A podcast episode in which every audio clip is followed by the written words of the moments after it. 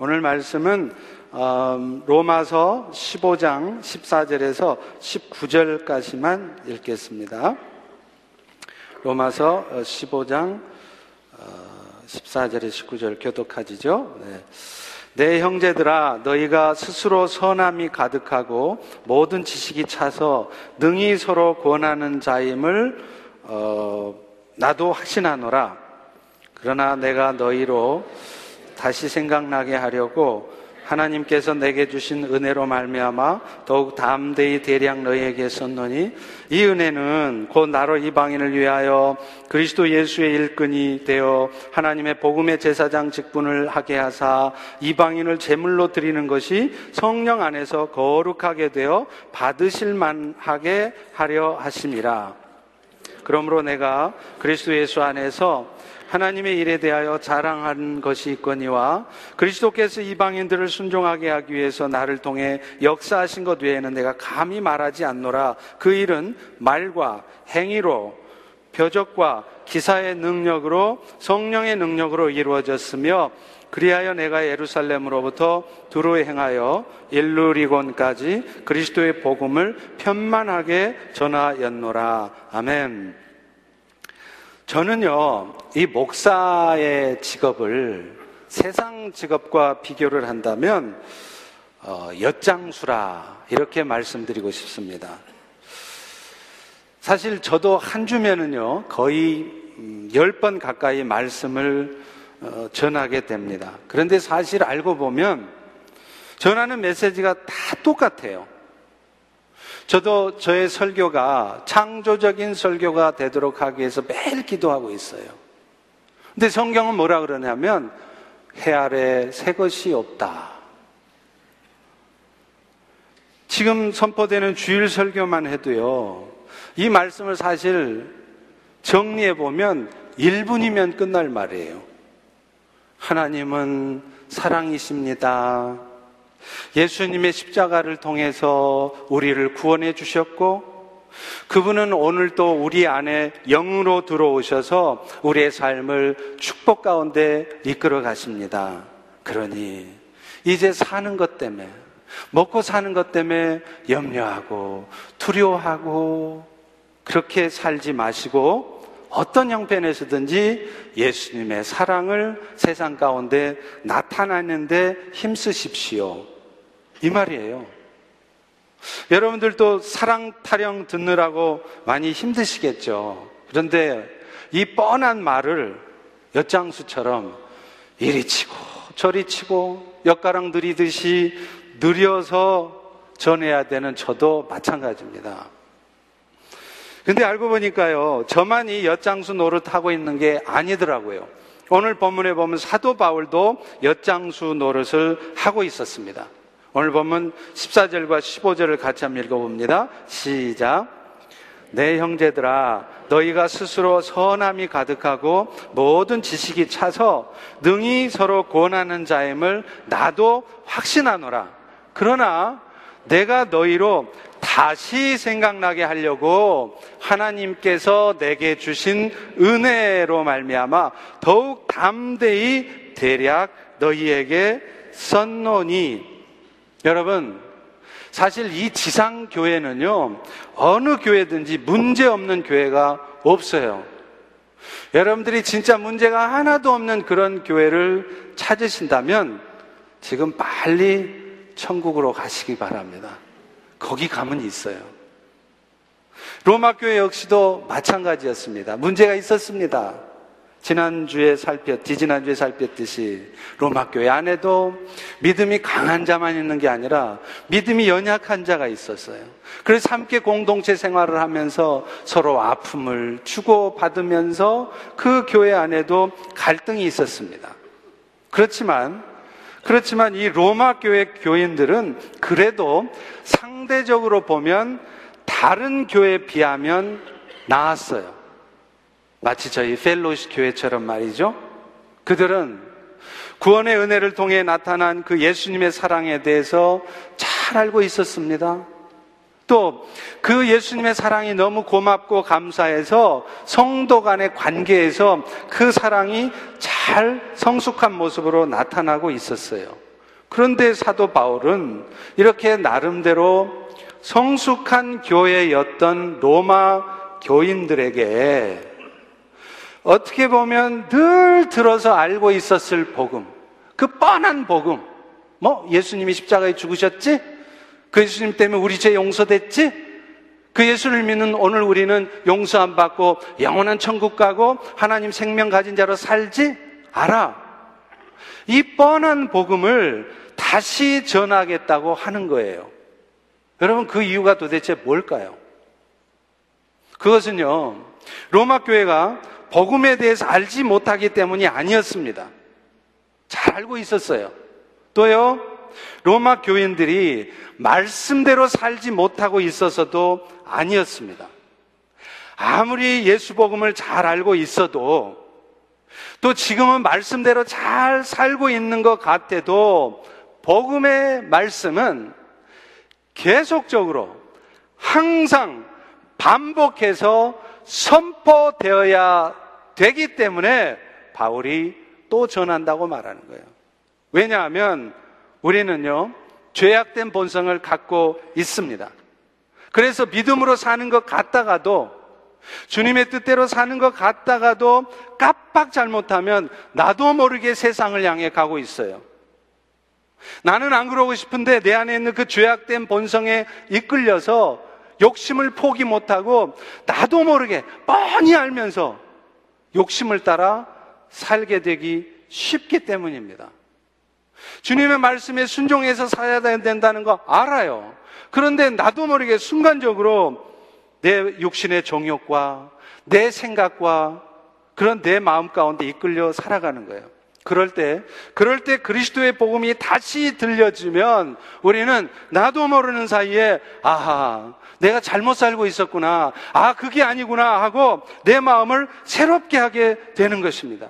잠깐, 잠시 잠깐 어둠에 사로잡혀 있었다가도 아니야. 지금 내가 어둠에 있는 거지. 내가 이렇게 있으면 안 돼. 하고 그리스도의 빛 앞으로 나오게 되는 것입니다. 그렇기 때문에 복음은 반복적으로 선포되어야 된다고 말씀하는 거예요. 오늘 바울이 로마 교인들에게 다시 반복적으로 뻔히 알고 있을 것 같지만 다시 전하고 싶다고 하는 복음도 마찬가지입니다. 사도 바울은요, 자기 가슴 가득히 엄청난 은혜가 채워져 있어요. 예수 그리스도로 말미암아 받은 그 은혜가 가득 채워 있었습니다. 근데 이 바울은 이 은혜를 이전에 예수를 알기 전에는요, 절대로 알지 못하던 거였어요. 여러분 알다시피 바울이 어떤 사람입니까? 예수 믿는 사람 잡아 가두기고 그 사람들 죽이던 사람 아닙니까? 그런데 바울은 이상한 모습을 봐요.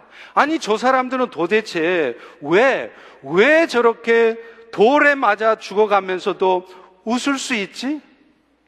왜 저런 절망적인 상황에서도 나 같으면 막 화가 나고 막 분통이 터져 하고 막 절망적인 그런 말을 할 텐데 왜 감사하고 있지?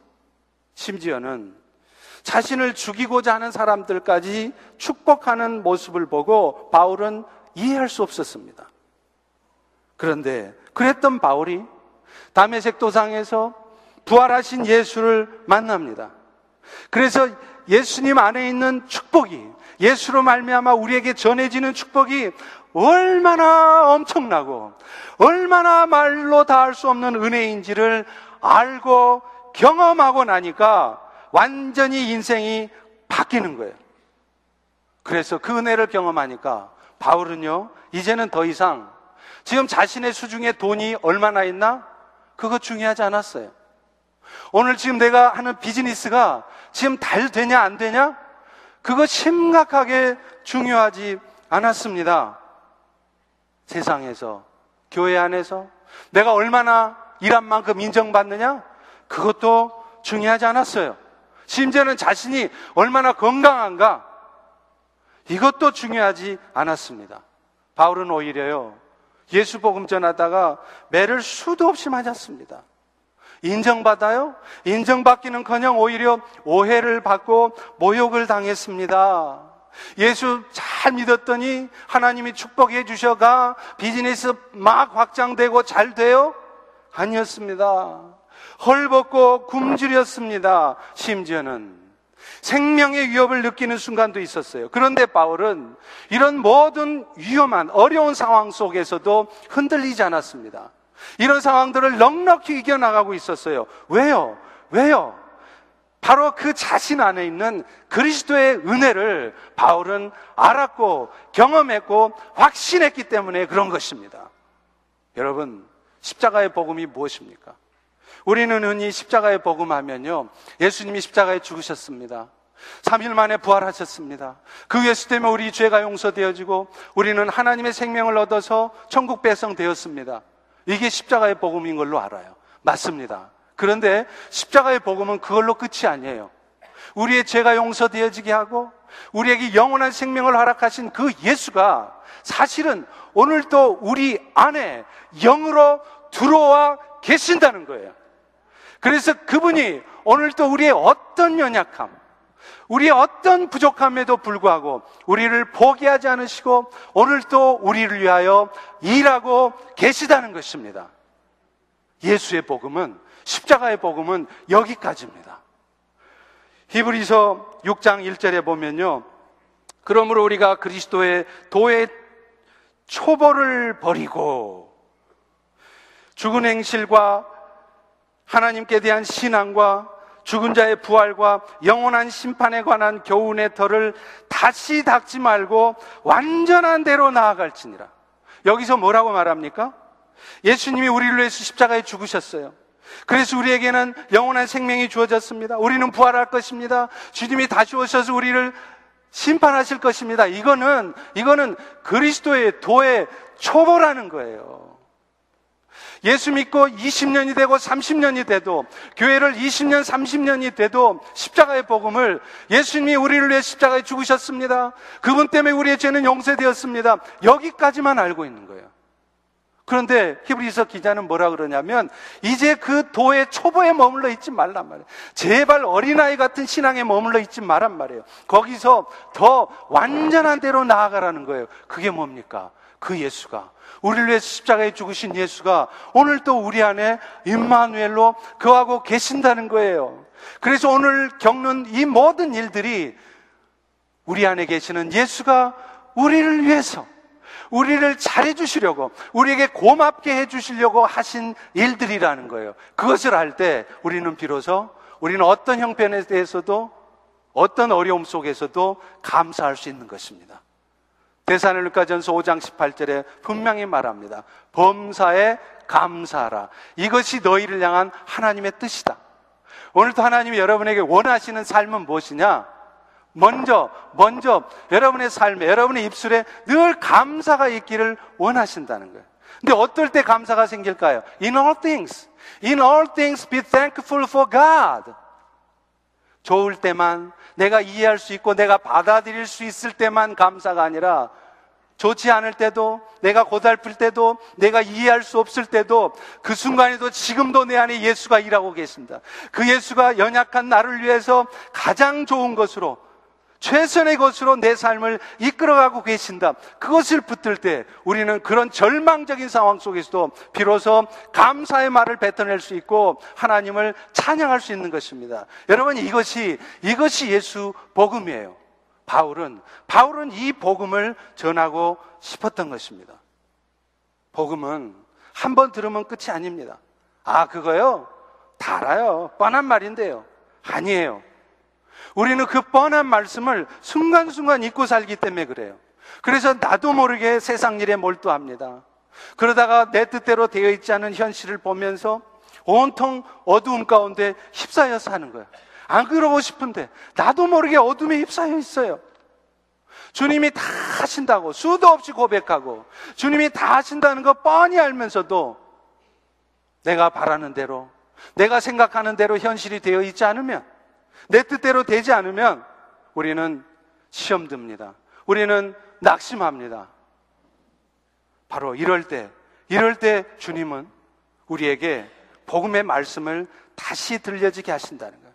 마치 오늘 본문의 로마 교인들처럼 오늘 여러분들처럼 그래서 그 뻔한 말씀이 늘 들어서 알고 있는 말씀이 다시 한번 우리 가슴을 새삼스럽게 요동치게 하고 우리로 하여금 뜨거운 눈물로 회개하게 만드는 것입니다. 우리의 심령이 새로워지게 하는 것입니다. 여러분, 이것이, 이것이 복음의 능력입니다. 오늘 이 자리에 앉으신 우리 모두에게도 이런 은혜가 다시 한번 임하기를 간절히 축원합니다. 그래서 오늘 여러분의 인생에도 여러분 지금 처하고 있는 상황이 어떤 절망적인 어떤 어려운 상황이 있을지라도 그 고통이 더 이상 고통으로 느껴지지 않고 여러분 마음속에도 처음 예수 믿을 때 가졌던 그 놀라운 기쁨과 그 감사가 그 평강이 오늘 이 자리에 앉은 여러분에게 다시 한번 누려지기를 간절히 축원합니다. 그런데 바울은요. 오늘 본문을 통해서 전달하고자 했던 또 다른 은혜가 있어요. 그것은 자신이 죄인이었다가 예수님의 십자가의 은혜로 말미암아 영원한 생명 얻게 되었다. 거기로 끝나는 것이 아니라 이제는 그 예수의 복음을 그 예수의 사랑을 세상 가운데 전하는 자가 되었다는 것 이것이 전하고자 하는 또 다른 복음이요 은혜였습니다. 우리 16절을 다시 한번 읽겠습니다. 시작. 이 은혜는 곧 나로 이방인을 위하여 그리스도 예수의 일꾼이 되어 하나님의 복음의 제사장의 직분을 하게 하사 이방인을 제물로 드리는 것이 성령 안에서 거룩하게 되어 받으실 만 하게 하려 하심이라. 여러분 엄밀히 말하면 죄인 중에 개수와도 같았던 사도 바울이 예수님으로 말미암아 구원의 은혜를 입게 된 이유가 뭡니까? 그것도 결국에는요, 그 죄인이었던 바울, 예수 믿는 자를 잡아 가두던 그 바울이 오히려 이제는 예수님 때문에 복음의 제사장으로 예수의 일꾼으로 살게 하시려고 하나님이 주신 은혜라는 거예요. 그런데 사실은 사도 바울뿐만 아니라 오늘 이 자리에 앉은 우리 모두가 그 그리스도의 은혜를 입었다는 것입니다. 오늘 우리 모두가 그 그리스도의 은혜를 입은 이유가 뭐냐? 궁극적으로는 예수 믿고 하나님의 생명을 가진 자로 하나님의 축복 가운데 사는 것, 그것이 궁극적인 목적이 아니라 그 은혜를 가지고 이제는 우리가 세상 가운데 저 땅끝까지 아프리카까지 모든 족속에게 예수의 사랑을 전함으로 말미암아 그들 역시도 하나님의 자녀가 되게 하는 일, 그 일을 하게 하시려고 우리에게 먼저 은혜를 주셨다는 거예요. 복음의 제사장이라는 것은 하나님을 알지 못했던 이방 세상 사람들이 하나님을 알고 하나님께 순종하는 자가 되게 하는 일, 그 일을 하는 사람이에요. 그런데 오늘 본문 17절에 보면요. 그 일을 뭐라고 표현하느냐면 하나님의 일이라 이렇게 말하고 있어요. 이 말은 무슨 말이냐면 우리가 복음의 제사장으로 사는 일이 사실은 사람이 하는 것 같죠. 여러분들이 하는 것 같죠? 그런데 기실, 사실은 여러분이 하는 게 아니라, 여러분의 힘으로 하는 것이 아니라, 하나님이 해주시는 일이라는 것입니다. 오늘 우리는 그 일이 내 힘으로 해야 된다고 생각하니까 두려운 거예요. 예수 복음을 전하는 일, 그게 필요한 거 알아요. 예수 사랑을 전하는 거 해야 된다는 걸 알아요. 그런데, 그런데 두려운 것입니다. 왜요? 그것 때문에 내가 당할 고통, 내가 희생해야 될 손해? 그런 게 아까운 거예요. 그런 고통과 그런 희생을 내가 감수하면서까지 예수 복음을 전하는 그 일을 감히 하기가 두려운 것입니다. 그리고 무엇보다도요, 이 예수 복음을 전하는 일, 이 일은 사람이 사람에게 할 수 있는 가장 최고의 일, 가장 중요하고 가장 보람된 일이기 때문에 그렇습니다. 여러분, 우리가 누군가에게 5캐럿짜리 다이아몬드를 선물로 받았다고 하십시다. 여러분, 5캐럿짜리 다이아몬드, 5캐럿이면 좀 큰 거 맞죠? 작은 건가요? 전혀 개념이 없어서. 하여튼 10캐럿, 50캐럿이라고 그러지 뭐. 50캐럿짜리 다이아몬드를 받았어요. 그런데 여러분, 그 50캐럿 다이아몬드로 인한 기쁨이 얼마나 가겠습니까? 50캐럿 정도 되면 그거 잃어버릴까 봐서 진짜는 장롱 속에다 깊이 박아놓고 가짜만 차고 다닌다면서요. 그렇다면 그게 진짜 기쁨이에요? 그 가짜 기쁨 아니에요. 가짜 차고 다니면서 뭘 기뻐해요? 가짜 차고 다니면서. 그 가짜 기쁨 아닙니까? 그리고 그 기쁨이 도대체 언제까지 가겠냐 이 말이에요. 여러분, 이 세상의 것들로부터 우리가 누리는 기쁨은요, 결코 우리를 영원토록 만족시키지 못합니다. 그런데 예수 그리스도의 생명을 전하는 일은 그 생명을 받은 자로 하여금 이 세상에서 뿐만 아니라 우리가 가야 될 다음 세상, 그 영원한 세상에까지 영원토록 기쁨을 주는 일이라는 거예요. 우리가 예수 복음을 전하는 일, 내가 받은 예수 사랑을 전하는 일은 바로 그 일입니다. 사람이 할 수 있는 가장 최고의 일이고 가장 중요한 일이고 우리가 이 땅에 살면서 인생 살면서 살수 있는 가장 보람된 일이라는 거예요. 그래서 바울도 바울도 자신이 이 역할을 하게 된 것이 너무 감사한 일이라고 너무 고맙다고 고백을 하고 있는 것입니다. 오늘 여러분은 여러분이 제사장의 직분을 받은 자라는 사실을 알고 지금 기뻐하십니까? 그게 정말 고맙고 감사하십니까? 아니면 그거 알긴 하겠는데 왠지 부담스럽고 왠지 하고 싶지 않은 그런 일이십니까? 사실 저도 저의 삶을 돌아봐도요. 예수 믿고 얼마 되지 않아서는 예수를 믿어도 목사가 되기는 싫더라고요. 목사님들 가만 보니까 하여튼 그렇게 속을 끓이고 앓고 또 제대로 먹고 살지도 못하고 개척교회 목사님들 보세요. 얼마나 먹고 사는 게 힘듭니까? 그런 모습을 보니까 저는요, 그냥 멋진 크리스천, nice guy, nice Christian. 그냥 멋진 크리스천, 뽐나는 크리스천으로 살고 싶었지 목사 되고 싶지 않았습니다. 그런데 하나님께서요, 제 인생을 코너로 몰고 가기 시작하는 거예요. 아무리 노력해도 되는 일이 없어요. 이렇게 해도 안 되고, 저렇게 해도 안 되고, 결국 막바지에 도달하니까, 그제서야, 그제서야 두 손 두 발 다 들 수밖에 없더라고요. 그제서야 제가 추구하고, 제가 갖고 싶어 하고, 제가 누리고 싶어 하는 그 삶이 아무것도 아닌 헛된 것이라는 것을 그제서야 알겠더라고요. 그 절망적인 상황이 돼 보니까 그거 내 뜻대로 가질 수도 없지만 가진다 한들 이게 아무것도 아닌구나. 쓸데없는 것이구나. 그걸 그제서야 깨닫는 거예요. 그런데 저도요. 처음에는 내 뜻대로 되지 않게 하신 하나님이 미워 죽겠는 거예요. 이해도 안 갔습니다. 사실 그렇지 않습니까? 저 살자고 하는 거예요? 하나님, 하나님 저 혼자 잘 먹고 잘 살자고 그러나요? 저를 잘 되게 해주시면 제가 바라는 대로 응답해 주시면 하나님도 영광 받으시도록 제가 하나님 일 많이 할게요. 그러니까 저 잘 되게 해주세요. 저 그렇게 기도했어요. 아니, 이게 저 살자고 하는 얘기냐고요. 누이 좋고 매부 좋고. 하나님도 좋고 나도 좋고. 꼭 먹고 알 먹고 또랑 치고 가지 잡고. 근데 왜 그 기도를 안 들어주시냐 이 말이에요. 하나님 영광 돌리겠다는데 무지하게 섭섭했습니다. 아마 어쩌면 여러분 중에도 그런 섭섭함이 있는 분이 틀림없이 계실 거예요. 그런데 지금 어떤 줄 아세요? 다시 태어나도 이 길을 입니다. 하나님이 다시 저를 태어나게 하신다 하더라도 저 목사 됩니다. 누군가가 저한테 천만 불 줄게 바꾸자. 안 바꿉니다.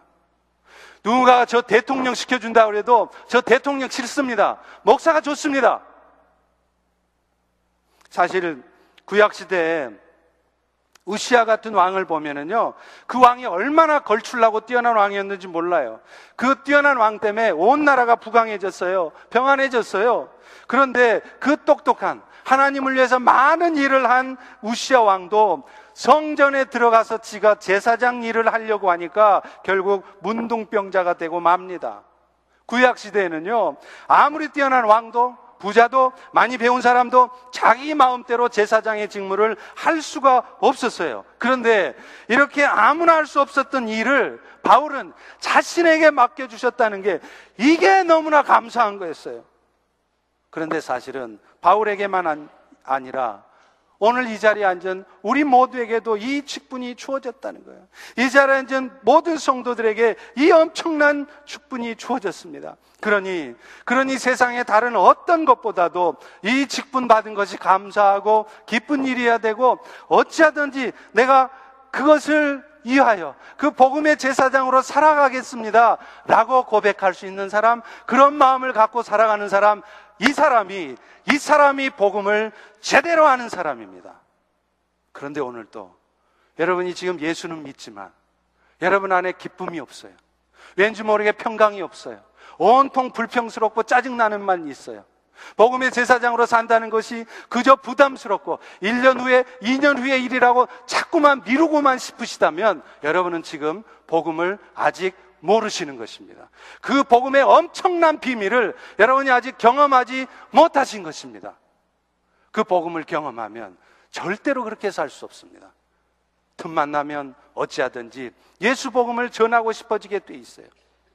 구한말 시대, 조선 시대가 마무리돼 갈 무렵에 최건능이라는 목사님이 계셨어요. 이분은요, 나이도 많은 데다가 공부도 별로 잘 못하셨나 봐요. 그래서 신학교를 가고 싶어도 수도 없이 신학교를 떨어지셨어요. 세상적으로 보면 열등생이었습니다. 하나도 주를 위해서 무슨 일을 할 것 같지 않은 사람이었어요. 그런데 그분의 복음을 전하는 열정 하나만은 대단한 분이셨습니다. 이분이 한 번은 평안북도에 있는 화전민 마을에 가서 복음을 전할 때의 일입니다. 화전민들이 밭을 일구면서 이렇게 일을 하고 있는데 이 최건동 목사님이 그 사람들 옆에 가서 갑자기 막 땅을 구르면서 난리를 치는 거예요. 아이고 사람 죽네. 아이고 배 아파 배 아파 하면서 막 뒹굽니다. 그러니까 일하던 사람들이 무슨 큰일 난 줄 알고 놀래가지고 호미를 다 던져버리고 우르르 와서 이렇게 봤어요. 그랬더니 이 땅을 구르던 최건놈 목사님 갑자기 일어나가지고 큰 소리로 외칩니다. 여러분, 예수 믿으시오! 예수 믿으면 청당이요. 예수 안 믿으면 지옥이요. 화전민들이 화가 이렇게 났어요. 아니, 이영감태기가 돌았나? 그러면서 막 이영감태기 죽이겠다고 막 쫓아가잖아요? 그럼 이분이 막 도망을 가요. 막 도망을 가다가 갑자기 돌아서 가지고 가슴에서 무는 무슨 패를 하나 꺼냅니다. 그러면서 외칩니다. 아명어사 줄띠요! 그러면 이 또 시골 순진한 화전민들이 그 당시에 구한 말이니까 무슨 고종 황제가 진짜로 밀사를 보냈나? 암행어사를 보냈나 싶어가지고 그 즉시 막 머리를 조아리면서 막 이렇게 숙인다는 거예요. 그러면 또 일어나서 나는 사람이 보낸 암행어사가 아니요. 하나님이 보낸 암행어사요. 여러분, 이게 웃기는 얘기인데, 이게 뭘 말해줍니까?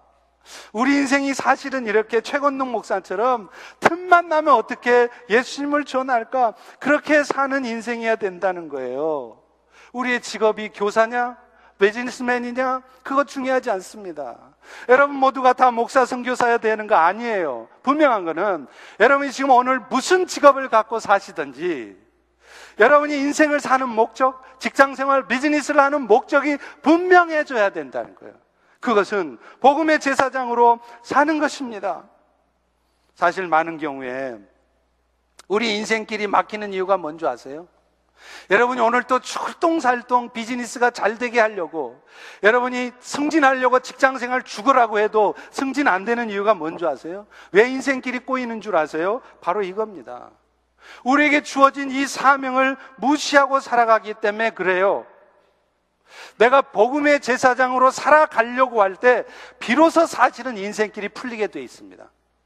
그리고 어떨 때는 하나님은 우리로 하여금 인생의 목적이 무엇인지 보다 분명하도록 하기 위해서 오늘도, 오늘도 내 생각에는 하나님 이만만 하면 훈련 끝, 제발 이제 내 인생 좀 열어주세요 싶어도 오늘도 여러분 인생을 열지 않으시고 여전히 그 어려운 어둠의 시간으로 가게 하시는 이유가 바로 여기에 있어요.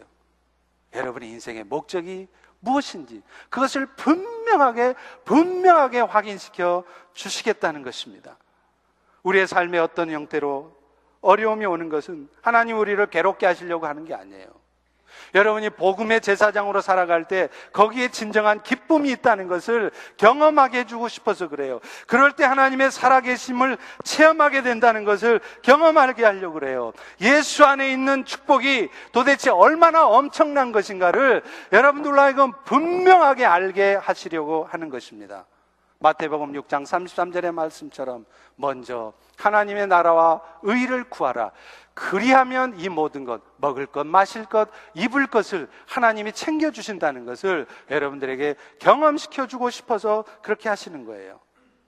그렇다면 어떻게 하는 것이 그 복음의 제사장으로 사는 것입니까? 오늘 18절과 19절은 우리에게 그 답을 주고 있습니다. 다 같이 한번 읽습니다. 시작. 그리스도께서 이방인을 순종하게 하기 위해 나를 통하여 역사하신 것 외에는 내가 감히 말하지 않는데 그 일은 말과 행위로 표적과 기사의 능력으로 성령의 능력으로 이루어졌다. 바울은요, 이 복음의 제사장의 삶을 살기 위해서 가장 먼저 이 예수 복음을 말로 전했다는 거예요. 물론 바울도 항상 복음을 담대하게 전했던 거 아닙니다. 사도행전 18장 10절에 보면 바울이 고린도 성에 들어갔을 때 성령의 음성을 들어요. 뭐라 그러냐? 밤에 주께서 환상 가운데 바울에게 말씀하시되 두려워 말며 침묵하지 말고 말해라. 내가 너와 함께 있을 것이니 어떤 사람도 너를 대적하게 못할 것이고 이 성 중에는 네가 알지 못하는 너를 도와주는 네 편, 네 편 사람이 있을 것이다. 이렇게 말하고 있어요. 여러분, 성령께서 바울에게 두려워하지 말라고 말한 이유는 뭐예요? 바울이 지금 두려워하고 있다는 말이죠. 그 담대한 사도도 막상 고린도성에서 복음 전하려니까 두려운 거예요. 우리도 그렇지 않습니까? 복음을 전하며 살아야 되는 거 알아요. 근데 두려워요. 시부모님께 복음 전하다가 우리 시어머니 눈 밖에 나면 결국 나만 고생하는 거 아니에요? 두려움이 찾아오는 거예요. 장사하면서 예수 복음을 전하려면 예수는 전해놓고 야박하게 굴 수 있어요? 그러니까 예수 복음을 못 전하는 거예요. 심지어는 비즈니스 사업장에 성구 하나 제대로 못 걸어 놓습니다. 왜요? 예수 믿는 사람인 줄 알면 어느 손님들한테 야박하게 못하니까 손해 받을까봐 그게 두려워서 성구 하나 못 걸어요. 그게 오늘 우리 안에 찾아오는 두려움인 것입니다. 그런데, 그런데 바울이 그 복음을 전하는 일을 두려워하고 있을 때 성령께서는 담대하게 복음을 전할 수 있도록 그를 격려하시는 말씀을 주셨어요. 오늘 여러분처럼 말이죠. 결국 바울은 그곳에서 그 고린도에서요. 원래 바울은 잠깐 고린도에 딱 가려고 그랬어요. 그냥 살짝 예수 믿으세요 하고 얼른 도망가려고 그랬어요. 그런데 얼른 도망가려고 했던 그 성에서 1년 6개월 동안을 예수 복음을 전합니다. 그리고 그 과정에서 어떻게 됐습니까? 바울이 두려워하던 일이 생겼어요? 손해보는 일, 고통스러운 일 생겼습니까? That's right. 생겼습니다. 그런데 그게 결론이 아니었습니다. 그 지방 사람들이 이 바울을 잡아다가 법정에 고소를 했어요. 근데 아가야 지방 총독이었던 갈리오라는 사람이 이 바울 재판하기를 거절해요. 내가 가만 바울 보니까 뭐 잘못한 것도 없구만. 사람도 안 죽였는데 저런 사람을 왜 잡아가도 풀어주라고. 여러분, 우리가 예수 복음을 정할 때 그것 때문에 내가 어떤 고통을 당하고 손해를 볼 것 같죠? 아닙니다. 막상 전하고 나면 그런 일 안 생깁니다. 그리고 설사 그런 일이 생겼다 할지라도 그걸로 끝장이 아니에요. 그게 결론이 아니에요. 그 과정 속에서 오히려 하나님의 역사를 여러분이 경험하시게 되는 것입니다. 오늘 우리는 근데 복음 전하는 일을 너무 두려워해요. 이 말을 전하면 저 사람이 받아들일까? 저 사람 아주 까칠한 사람이어서 내가 예수 전해봐야 저 사람 받아들이지 않을 거야. 미리 겁먹어요. 그러니 몇 년이 가도 주저주저, 망설망설 하다가 결국은 기회를 잃고 그 영혼이 지옥에 떨어지게 만드는 것입니다. 그러나 여러분, 복음을 받아들이고 안 받아들이고는 내 말의 설득력에 당이 달려있지 않어요. 우리는 그저 전하면 돼요. 하나님께서 예비해 놓은 신령이면 우리가 아무리 어눌하게 예수를 전해도 그 사람 예수 믿게 돼 있어요. 하나님의 때가 안 됐거나 하나님의 택함을 받지 못한 사람이라면 아무리 여러분 목사님과 같은 논리적인 말로 복음을 설명해줘도 그 사람 예수 안 믿습니다. 고린도전서 2장 4절에 분명히 말해요. 내 말과 전도함이 설득력 있는 지혜의 말로 않고 다만 성령의 나타나심과 능력으로만 되노라. 그걸 안다면 오늘 여러분이 복음의 제사장으로 살면서 예수 복음을 전하십시오. 전할 때 두려워하지 마십시오. 여러분이 당할 손해, 여러분이 희생해야 될, 감수해야 될 일들을 미리 겁먹지 마세요. 그리고 여러분이 어떤 말로 전하든 일은 성령이 하십니다. 성령께서 역사하신다는 거예요. 그러면 우리는 하나님이 성령이 친히 역사하시는 그래서 그 영혼을 구원시키는 것을 우리의 눈으로 보게 될 것입니다. 바울은요, 또한 이 복음을 말로 전하는 게 아니라 몸으로 전했다고 말해요. 사실은 복음은 말로 전하는 것이 아니라 삶으로 보여줘야 돼요. 왜 오늘날 세상이 교회를 우습게 여기느냐? 성도들이 말로만 예수를 전하지 삶을 통해서 보여지질 않아요. 기꺼이 예수님처럼 그러셨던 것처럼 예수님이 십자가의 고난을 마다하지 않았던 것처럼 내가 예수님 때문에 기꺼이 오해받고 기꺼이 모욕스러운 일을 못 참아요. 내가 예수님 때문에 기꺼이 손해보고 희생당하는 일을 내가 안 당하려고 해요. 그러니 세상은 우리를 통해 예수를 못 보는 겁니다. 바울은 자신의 삶을 통해 예수를 보여줬어요. 바울은 복음을 전할 때 그가 항상 건강했나요? 그가 비즈니스가 다 잘 된 상태에서 예수 전했어요? No, no way. 그렇지 않았습니다. 고린도후서 12장 7절에 보면 내가 여러 개 시를 받은 것이 지극히 크므로 너무 자만하지 않게 하시려고 내 육체에 가시고 사단의 사자를 주셨으니 이는 나를 쳐서 너무 자만하지 않게 하려 하십니다. 아시다시피 사도 바울은 복음을 전할 때 육체적인 문제로 많이 힘들어 했어요. 성경학자마다 의견이 다르지만 대체적으로 바울은 안지를 가졌다라고 말합니다. 요즘 안질이야 뭐 안과 가면 항생제 먹으면 낫잖아요. 그 당시에는 심각한 장애였습니다. 그래서 바울은 이 육체의 가시와 같은 이 일 때문에 늘 고통스러웠어요. 그리고 생각해 보세요. 복음 전하러 다니는데 앞이 안 보인다고 생각해 보세요. 얼마나 답답하겠어요. 바울이 얼마나 안 보였느냐? 여러분이 듣고 있는 이 로마서를 바울은 자기 친필로 쓸 수가 없었습니다. 그래서 로마서 16장 22절에 보면 이렇게 말해요. 이 편지를, 이 로마서를 기록, 기록하는 나 더디오도 주 안에서 너희에게 문안한다. 바울은 글씨를 쓸 수 없을 정도로 앞을 못 봤어요. 수만 킬로를 걸어 다니면서 예수 복음을 전할 때 그렇게 눈이 안 보이면 그게 얼마나 답답해요. 아니, 하나님은 도대체 뭐 하세요? 그럼 바울이 열심히 복음 전하려면 안질이라도 낳게 해줘야 될 거 아니에요? 그런데 하나님 낳게도 안 해주셨어요. 그런데 바울은, 바울은 그런 절망적인 상황 속에서도 하나님 원망하지 않습니다. 불평하지 않습니다. 오히려 감사했어요. 왜요? 자신의 그 연약함 가운데 더욱 강하신 하나님의 능력을 체험했기 때문이에요. 고린도후서 12장 9절 보십시오. 그러므로 도리어 내가 크게 기뻐함으로 나의 여러 약한 것을 자랑하라니 이는 그리스도의 능력이 내게 머물게 하려 함이라.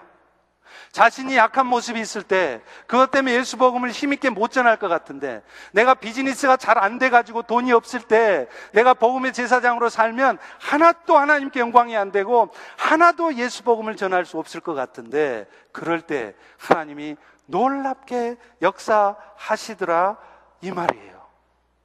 하나님이 돈을 갖다 주시고 하나님이 일이 되어지게 하시고 하나님이 막혔던 일이 뚫려지게 하시더라 이 말이에요. 그래서 바울은 고린도후서 12장 10절에 이렇게 고백하지 않습니까? 내가 그리스도를 위해 오히려 약해진 것, 예수님 때문에 능력 받은 것, 예수님 때문에 궁핍해지는 것, 박해받고 공부한 인생 되는 것 기뻐한다는 거예요.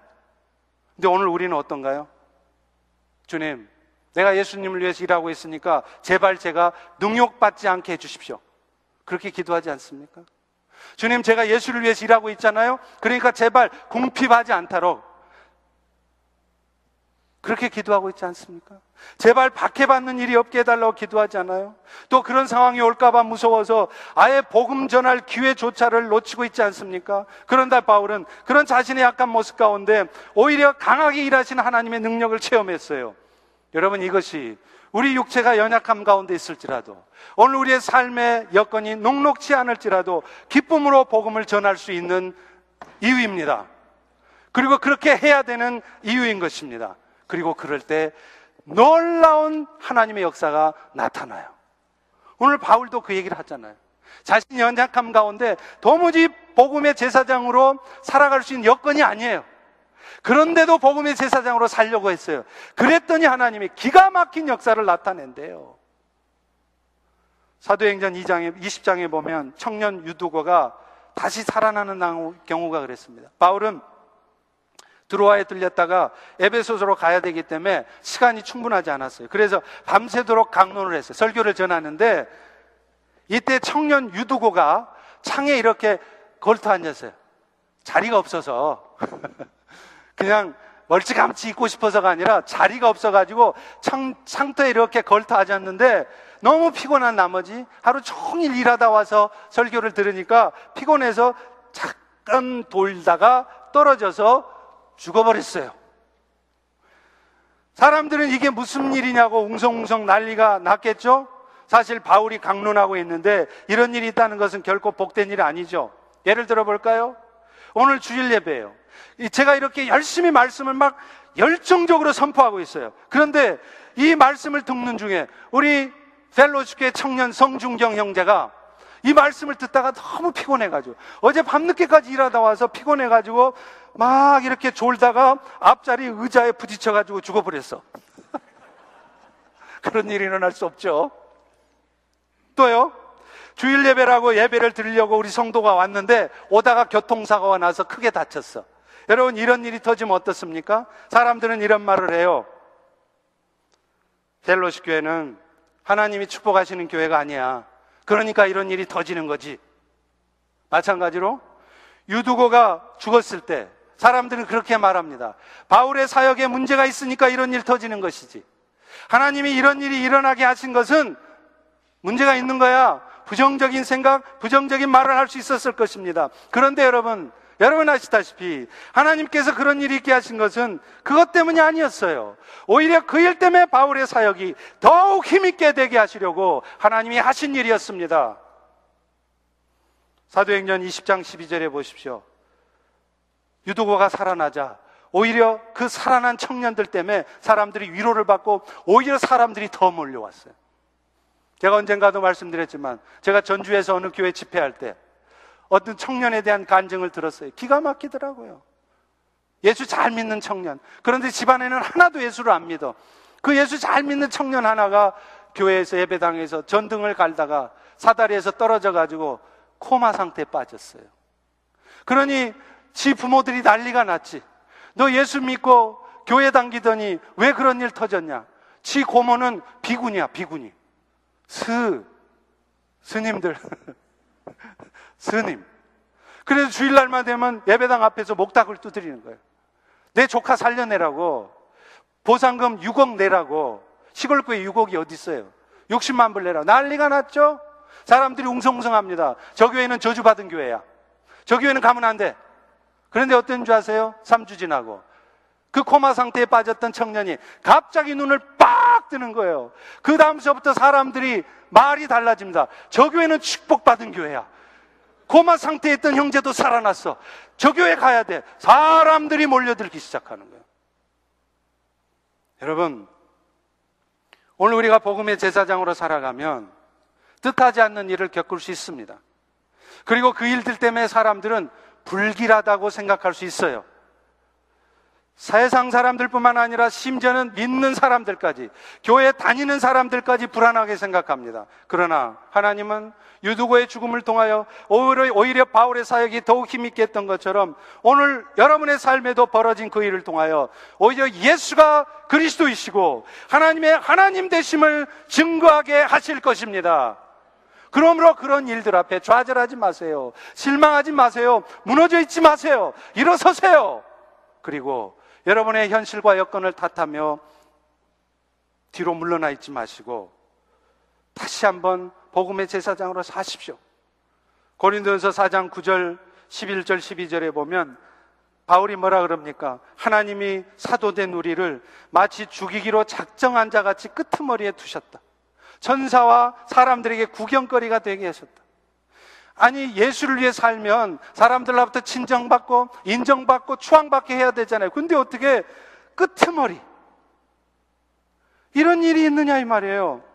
그런데 바울은 그럼에도 불구하고 고린도전서 4장 12, 13절에 이렇게 고백합니다. 모욕을 당한 즉 축복하고 박해를 받은 즉 참고 비방을 받은 즉 권면하니 우리가 세상에 더러운 것 만물의 찌꺼기 같이 되어도 좋다.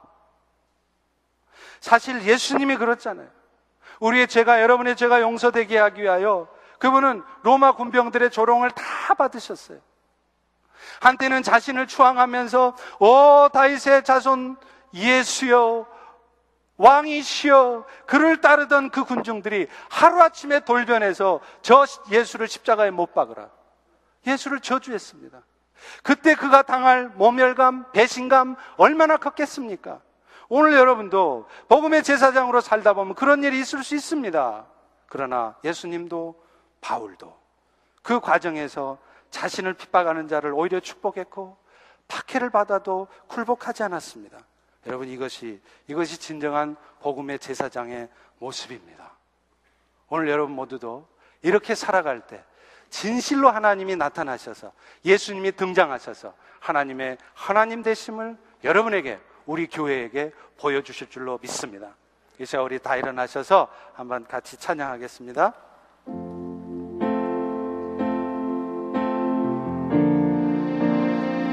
주님 손에 맡겨드리리.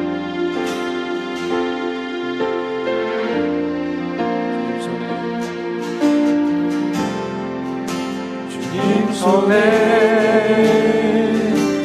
맡겨드리리 나의 삶 주님께 주님 손이 나의 삶 붙드네 나 주의 것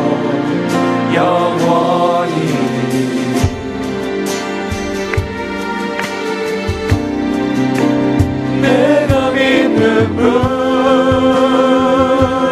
예수 내가 속한 분. 예수 삶의 이유 대신에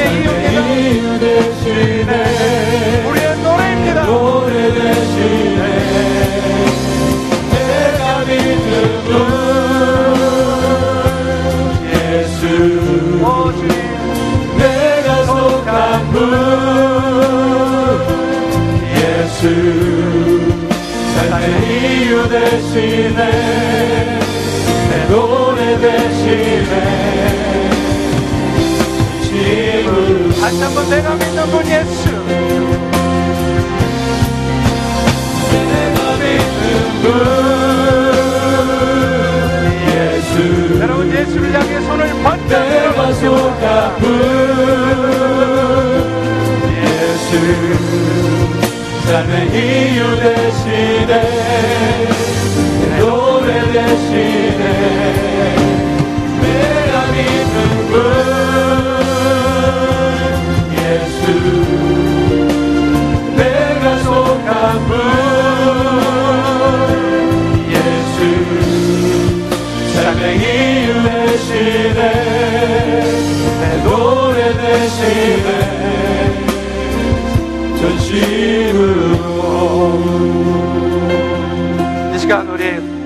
가슴에 손을 얹고 한번 기도하겠습니다. 여러분 지금 두려우세요? 여러분 마음속에 기쁨보다는 뭔가 알 수 없는 어두움이 여러분 심령 속에 슬픔이 있습니까? 혹은 분노가 있습니까? 뭔가 답답함이 있습니까? 그 원인을 바깥에서 찾지 마십시오. 남 탓하지 마십시오. 하나님의 포커스는 항상 우리 자신에게 있습니다. 내 안에 사시는 예수. 내가 어떤 연약함과 부족함에도 불구하고 이런 못돼 먹은 이런 잘못되어 있는 이런 부족한 나를 이끌고 하나님의 뜻을 이루어 가시는 그 예수, 그 예수에게 우리의 삶의 초점이 잡혀지기를 원하시는 것입니다. 여러분이 예수님께 맡기지 않기 때문에 여러분 마음속에 기쁨이 없는 거예요. 예수 믿으면 기쁨이 있어야 됩니다. 평강이 있어야 됩니다. 자신의 삶의 미래에 대한 소망이 있어야 됩니다. 만약 없다면 지금 여러분은 예수님께 맡기지 않은 거예요. 여전히 여러분 생각대로 내 계획대로 인생 살려 하면서 뜻대로 되지 않으니까 짜증내고 신경질 내고 분노하고 그렇게 살아가는 것입니다. 오 주님 이 시간 내가 주님께 다 맡기겠습니다. 다 맡기겠습니다. 그 예수가 내 안에 사십니다. 그 예수가 나를 챙기고 나에게 고맙게 해주시고 나에게 잘해주고 계심을 믿습니다. 오 주님 이제 모든 염려 근심 다 떨쳐버리고 그 예수께 자유함으로 나가겠습니다. 우리 주여 일창하시고 기치 기도합니다. 주여 내가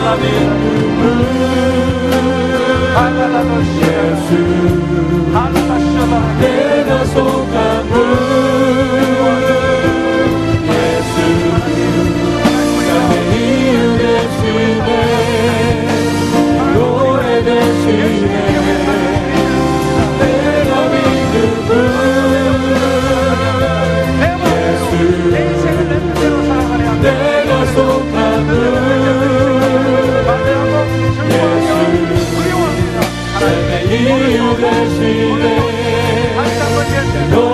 하신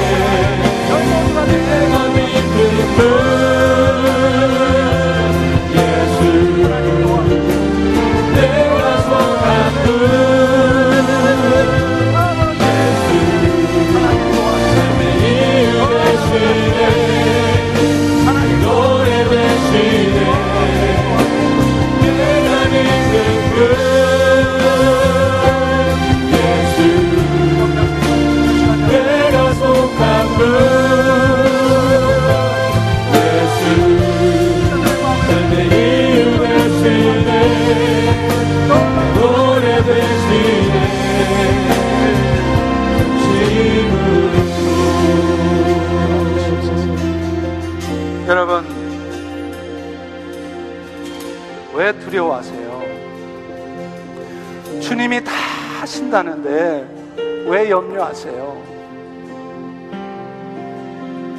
주님께 맡겨보세요. 그럴 때 자유가 옵니다. 주님이 하신답니다. 잘못될 것 같죠? 잘못되지 않습니다.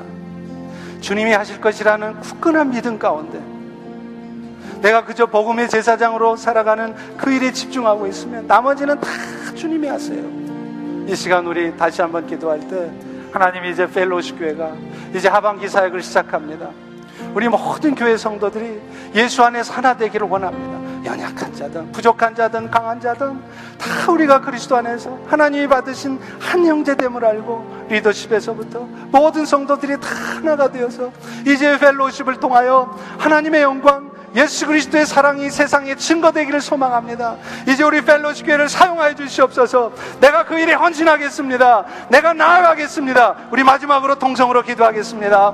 할렐루야 아버지 하나님.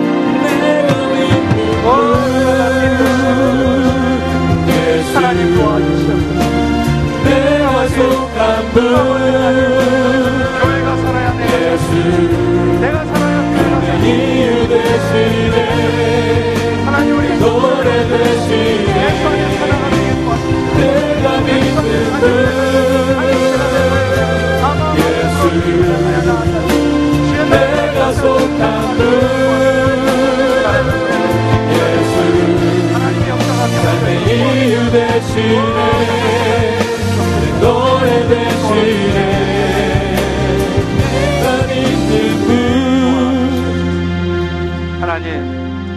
하나님, 오늘 우리 모두가 우리의 삶을 주님 앞에 맡기기를 원합니다.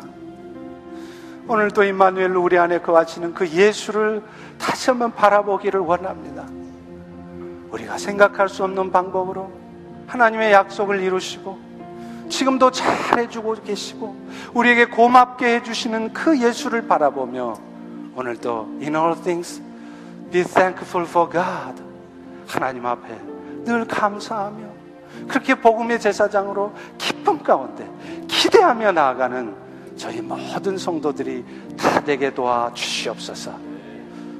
지금은 우리 주님 예수 그리스도의 은혜와 하나님 아버지의 영원하신 사랑하심과 성령님의 충만케 하시는 역사가 이제 바울처럼 예수님처럼 묵묵히 묵묵히 복음의 제사장의 길을 가고자 할 때 예수님의 놀라운 은혜 역사를 경험하기를 소망하는 펠로십의 모든 성도들 위해 영원토록 함께 하시기를 축원하옵나이다. 아멘.